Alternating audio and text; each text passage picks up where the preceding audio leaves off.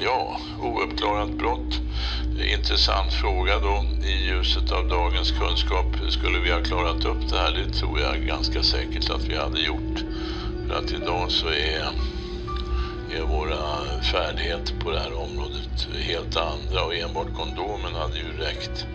Kondomen och dess innehåll hade ju räckt för att vi skulle ha fått ett DNA på gärningsmannen.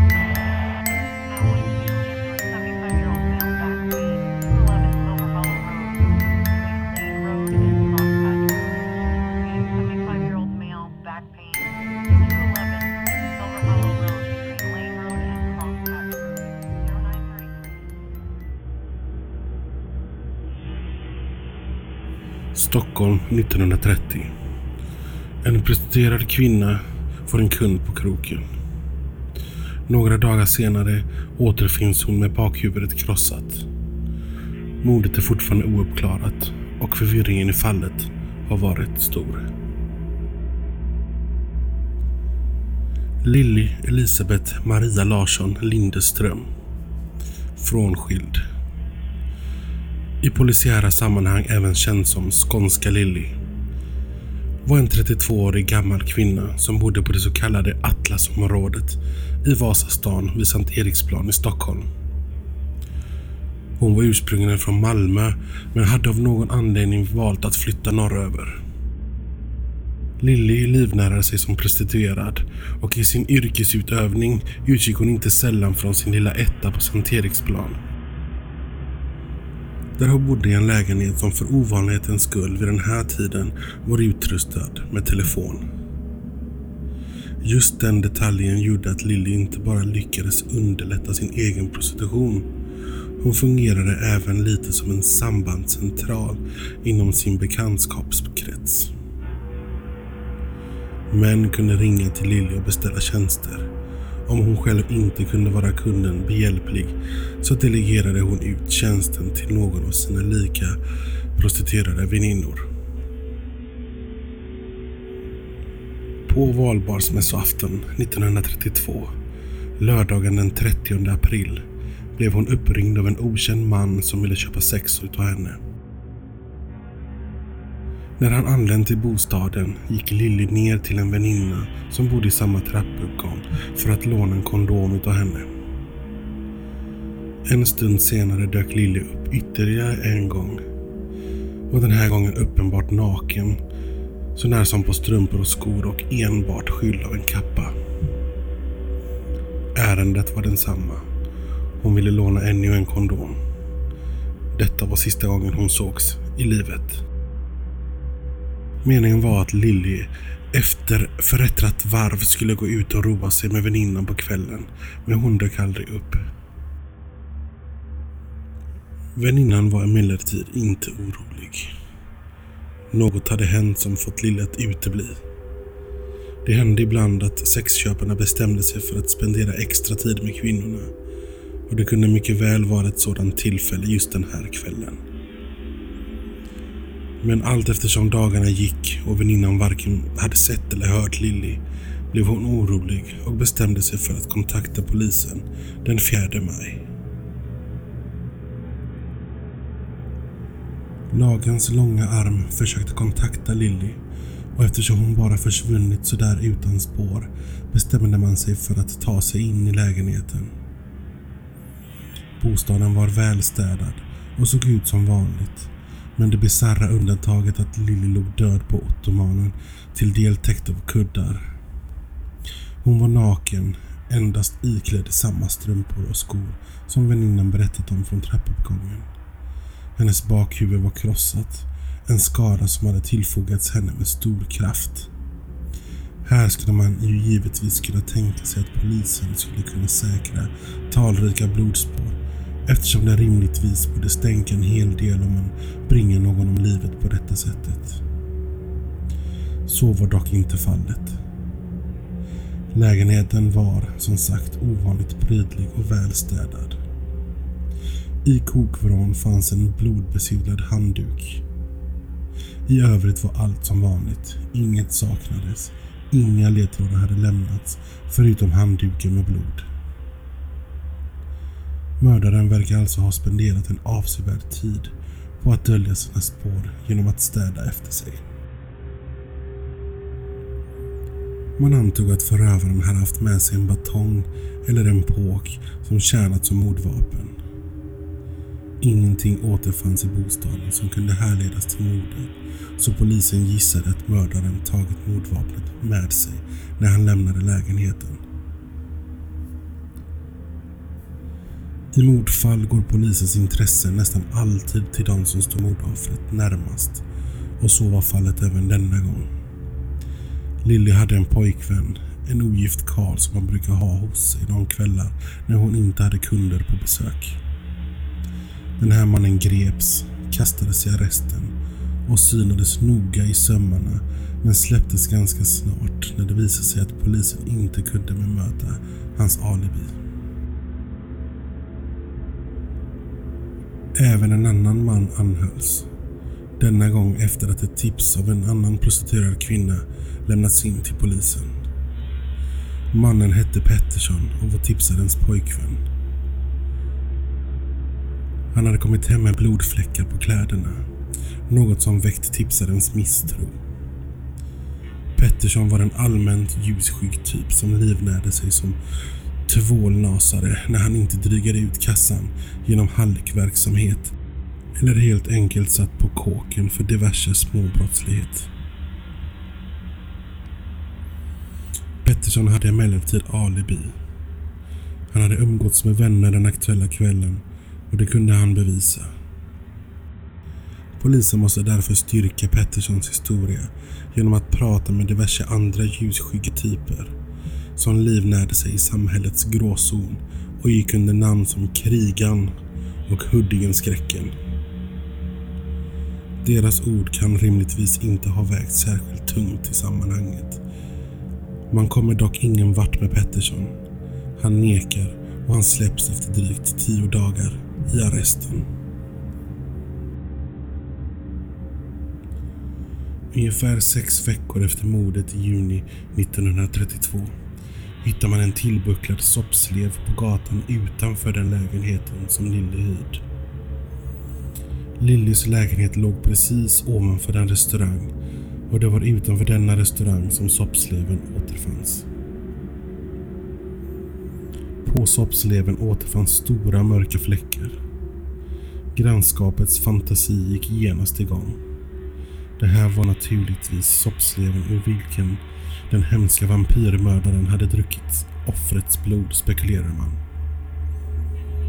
Den här soppsleven har gått till historien som en vital del i berättelsen om mordet på Lille Lindeström. Men det konstaterades aldrig att sleven hade med fallet att göra. Inga tester gjordes på den, så vi vet faktiskt inte om sleven med sina fläckar var relaterad till mordet eller om det bara var en argsint kock på restaurangen i fastigheten som ilskan kastat ut sleven på gatan efter att återigen ha bränt vid såsen. Rymligheten säger dock att en blodfläckad soppslev inte hade klarat sex veckor på egen hand ute i den livliga trafiken vid en mordplats i centrala Stockholm utan att dra uppmärksamhet till sig eller på annat sätt förstöras av trafiken eller vädret. Det är i och med soppsleven som mordet döps om från Atlasmordet till vampyrmordet. Några bevis för bloddrickande fanns ju aldrig.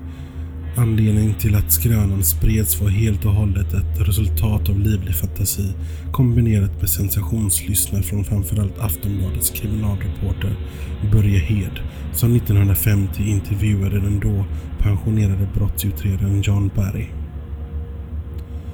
Berg påstår att man återfunnit soppsleven i anknytning till bostaden, vilket ju förvisso var sant, och att sleven hade bruna fläckar i botten. Hed parade ihop historien med tidigare folkligt skvaller i området som frodades vid tiden för slevens anträffande och helt plötsligt hade vi ett vampyrmord att gått oss via kvällspressen. Något som däremot inte är en skröna Utan tvärtom både intressant och mindre känt mitt i alla spekulationer om soppslevar är att mellan Lillys ben hade en använd kondom placerats.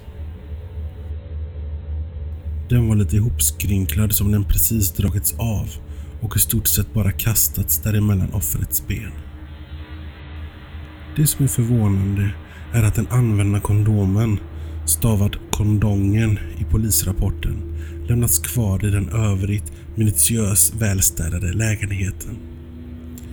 Mördaren hade ju bevisligen tagit god tid på sig för att tvätta bort alla blodstänk och fingeravtryck från alla tänkbara ytor. Att då lämna kvar en använd kondom lite lättvindigt kastad mellan offrets ben sände signaler om att mördaren vill förmedla något. Det här var inte en slump eller något som glömts bort. Det här var ett statement, en symbolisk innebörd av något slag. Frågan är vad? Lilly Lindeström begravdes i Malmö.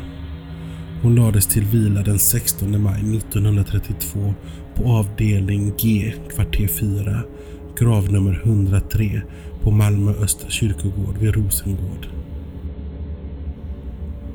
Graven existerade fram till år 2003. Mordet på Lilly Lindeström klarades aldrig upp. Aftonbladets kriminalreporter gjorde ett försök att lyfta fallet inför allmänheten i samband med sin artikel 1950 men tyvärr lyckades han snarare öka på ryktesspridningen och förvirringen än något annat. Därefter har fallet lyfts lite av och till genom åren. Numera mest som en kuriositet snarare än som något allvarligt menat försök att bringa klarhet i saken. Alla inblandade är sedan länge döda och det skulle förvåna oss om fallet inte fortsätter att vara uppklarat även i framtiden.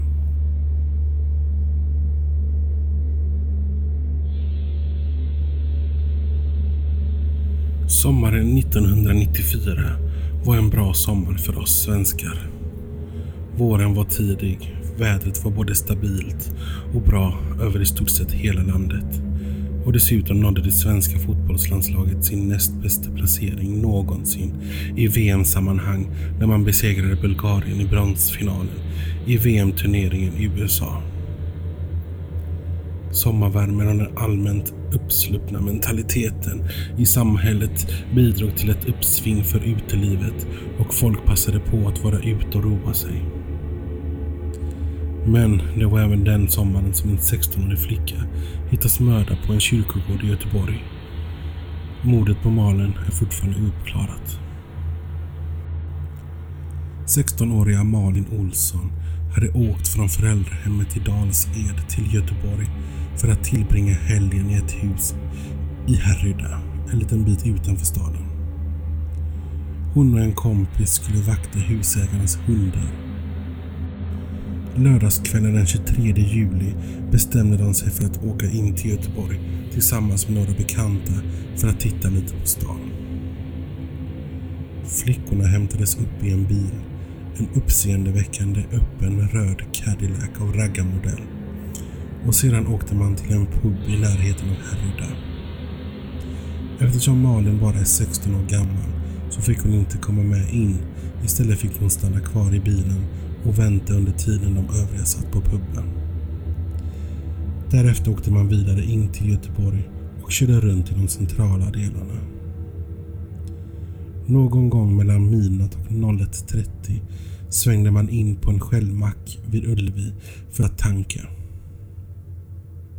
I samband med att man tankade bilen blev det en mindre dispyt om någon bagatell mellan Malin och raggarbilens chaufför. Malin som redan var småsur över att ha tvingats sitta kvar i bilen vid pubbesöket bestämde sig för att lämna sällskapet i bilen. Hon gick ensam iväg i natten i den för henne okända staden 15 mil ifrån föräldrahemmet i Dalsed. Det sista vännerna ser utav Malin är när hon i vredesmod försvinner bakom knuten till mackens tvätthall. Polisen har kunnat rekonstruera Malins sista stund i livet Hon lämnade bensinmacken och passerade längs med Folkungagatan och svängde ner på Friggagatan. I höjd med Friggagatan 13 låg det vid tiden en porrklubb och av någon anledning hamnade den uppretade Malin i dispyt med en av porrklubbens besökare. Boende i området vittnade om en hetsk ordväxling mellan Malin och en man som kommit ut från porrklubben. Malin traskar vidare och i höjd med Fregatan 24 finns en vittnesuppgift om att hon stannat till och frågat en ung man efter vägen till Härryda. Mannen beslutar sig för att följa med Malin för att visa henne vägen och de två rör sig därefter ut med Rebersvägen i området Oskroken.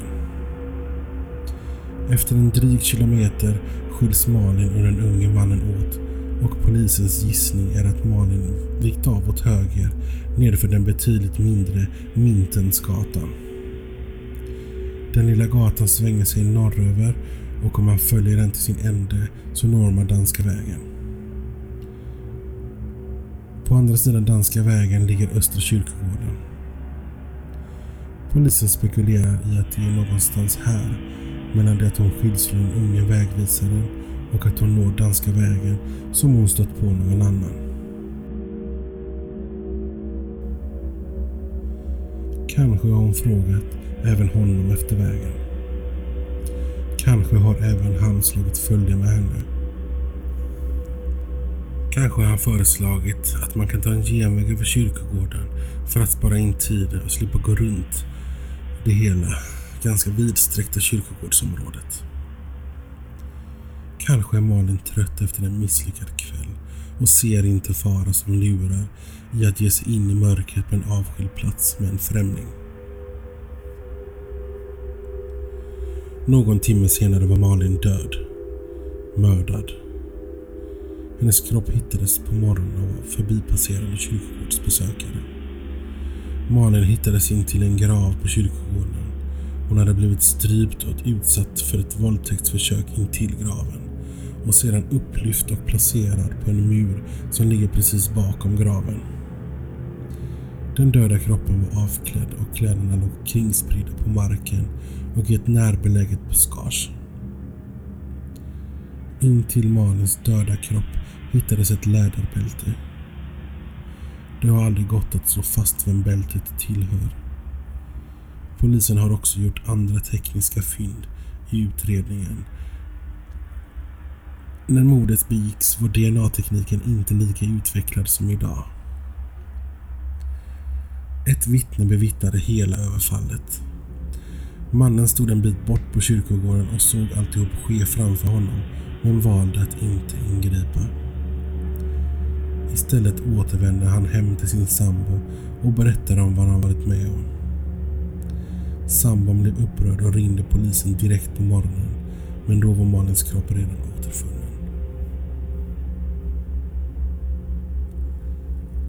Polisen har även några teorier om gärningsmannens rörelser efter mordet på Malin. Man tror att mannen var färdig med kroppen strax innan klockan två på natten och att han rör sig från brottsplatsen ner mot en vattenpump och den typ som finns på äldre kyrkogårdar dit besökare kan komma för att hämta vatten och vattenkannor. Mördaren har passerat förbi pumpen och rört sig framåt mot en bänk lite längre längst ner på stigen. Där har han satt sig ner och gått igenom Malins plånbok, vilket han tagit med sig från brottsplatsen. Detta vet man eftersom man på morgonen anträffade några av de fotografier som Malin förvarade i sin plånbok kastade på marken vid bänken. Gärningsmannen har därefter rört sig mot kyrkogårdens östra sida och kommit ut på Kyrkosgatan och sedan svängt höger vidare in på Kärralundsgatan. Även här har han lämnat ett spår av plånbokens innehåll efter sig, likt brödsmulorna i sagan om Hans och Greta. Gärningsmannen verkar gått igenom plånboken och under tiden han promenerade har han kastat sådant som inte var intressant längs med vägen. I korsningen Kärralundsgatan och Danska vägen svänger mannen höger och en bit in på Danska vägen upphör spåren. Mannen har alltså rört sig i en vid cirkel från det att han träffat på Malin och till det att han kastade sista plånboksinnehållet. Och det indikerar att mannen, som nu gissningsvis var på väg hem, var hemmahörande i området vid tiden för mordet. En märklig detalj i sammanhanget var dock att Malins identitetsbricka fem dagar efter mordet hittas en bra bit ifrån Oskroken. Nämligen vid spårvagnsstationen på Nymånegatan i området Kortedala. Gissningsvis har mördaren behållit Malins ID-kort. Kanske som någon slags trofé men sedan bestämt sig för att göra sig av med den under någon av de efterföljande dagarna när Malin återfunnits och tidningarna svämmar över av artiklar på mordet. Varför kastar mördaren då ID-brickan i Kortedala så långt ifrån Olskroken? Som ju är det området som polisen misstänker att gärningsmannen var hemmahörande i.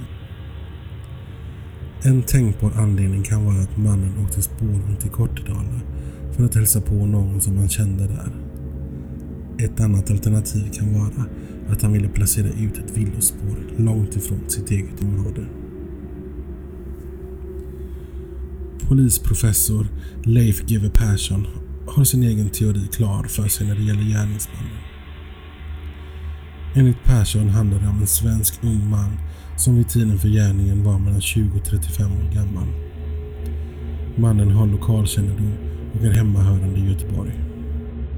Någon slags missbruksproblematik finns också i bakgrunden. Avslutningsvis är Persson övertygad om att gärningsmannen inte är någon förståndsförbrytare. Tvärtom, menar Persson, det här handlar snarare om någon som har en historik av våldsam beteende. I denna GW Perssons gärningsmannaprofil ligger både hopp och förtvivlan. Hoppet består i att mannen borde kunna gå att identifiera från en grupp på några hundra individer i Göteborg som vid tiden passade in på beskrivningen och som gissningsvis redan finns i polisens register för annan brottslighet. Förtvivlan består i att våldsamma människor med missbruksproblematik löper mycket större risk att själva råka ut för våld och olyckor. Så rimligheten att mannen skulle vara vid liv idag och kunna lagföras för mordet på Malin minskar rejält jämfört med gärningsmän med en mer stabil livsföring. Det är ungefär där vi stannar i utredningen. Inte mycket har hänt sedan den där sommaren när Malin mördades. Utredarna har kommit och gått genom åren. Flera är idag pensionerade och idag är det Cold Case-gruppen i Göteborg som sköter fallet. Leif GW Persson är kritisk till den avsaknad av handling som har kännetecknat fallet genom åren. Han säger det är ingen som jobbar med fallet, så enkelt är det. Om ingen jobbar med utredningen så händer inte heller någonting. Expressen affilierade GT intervjuade Malins mamma Marita Olsson 2016 och Marita berättar om att telefonen hemma i föräldrahemmet i Dals-Ed ringde på morgonen söndag den 24 juli. Det var Malins väninna som ringde till Malins ett år äldre syster och berättade om vad som hade hänt kvällen innan. Att Malin givit sig iväg på egen hand i den för henne okända staden. Eftersom Malin inte hade hört av sig varken hem eller till väninna började mamma Marita att ana oråd. Marita ringde först polisens jourtelefon för att göra en anmälan om att Malin var försvunnen men polisen avfärdade hennes oro och tillade att med tanke på att Malin var så pass gammal som hon var så hade hon säkert bara tagit någon buss någonstans. Någon anmälan gjorde därför inte. När Marita sedan slog på text-tv och såg en ung kvinna hitta ett stöd på Östra kyrkogården i Göteborg förstod hon genast vad som hade hänt. Hon ringde därför polisen ännu en gång och berättade om hon hade sett på text-tv. Svaret hon fick kommer hon fortfarande ihåg. Polisen sa det är en patrull på väg hem till dig. Och så säger hon vidare. Sedan fick jag bege mig till Göteborg för att identifiera henne. Det är det värsta jag har gjort. Jag ville ta henne i famnen och ta med henne hem. Det var svårt att ta in vad som hade hänt. Marita Olsson är förbryllad över hur Malin hamnade på kyrkogården den natten för 25 år sedan. Hon säger hon undviker alltid kyrkogårdar, särskilt på kvällen. Kyrkogården är ingen plats man går till på natten. Idag vilar Malin hemma i Dalsed. Dagens två historier är läst ifrån Dystopia. Vi lägger upp bilder på vår Instagram och på vår Facebook där vi heter Mysteriepodden. Mitt namn är René Alexander och du har lyssnat på Mysteriet. FBI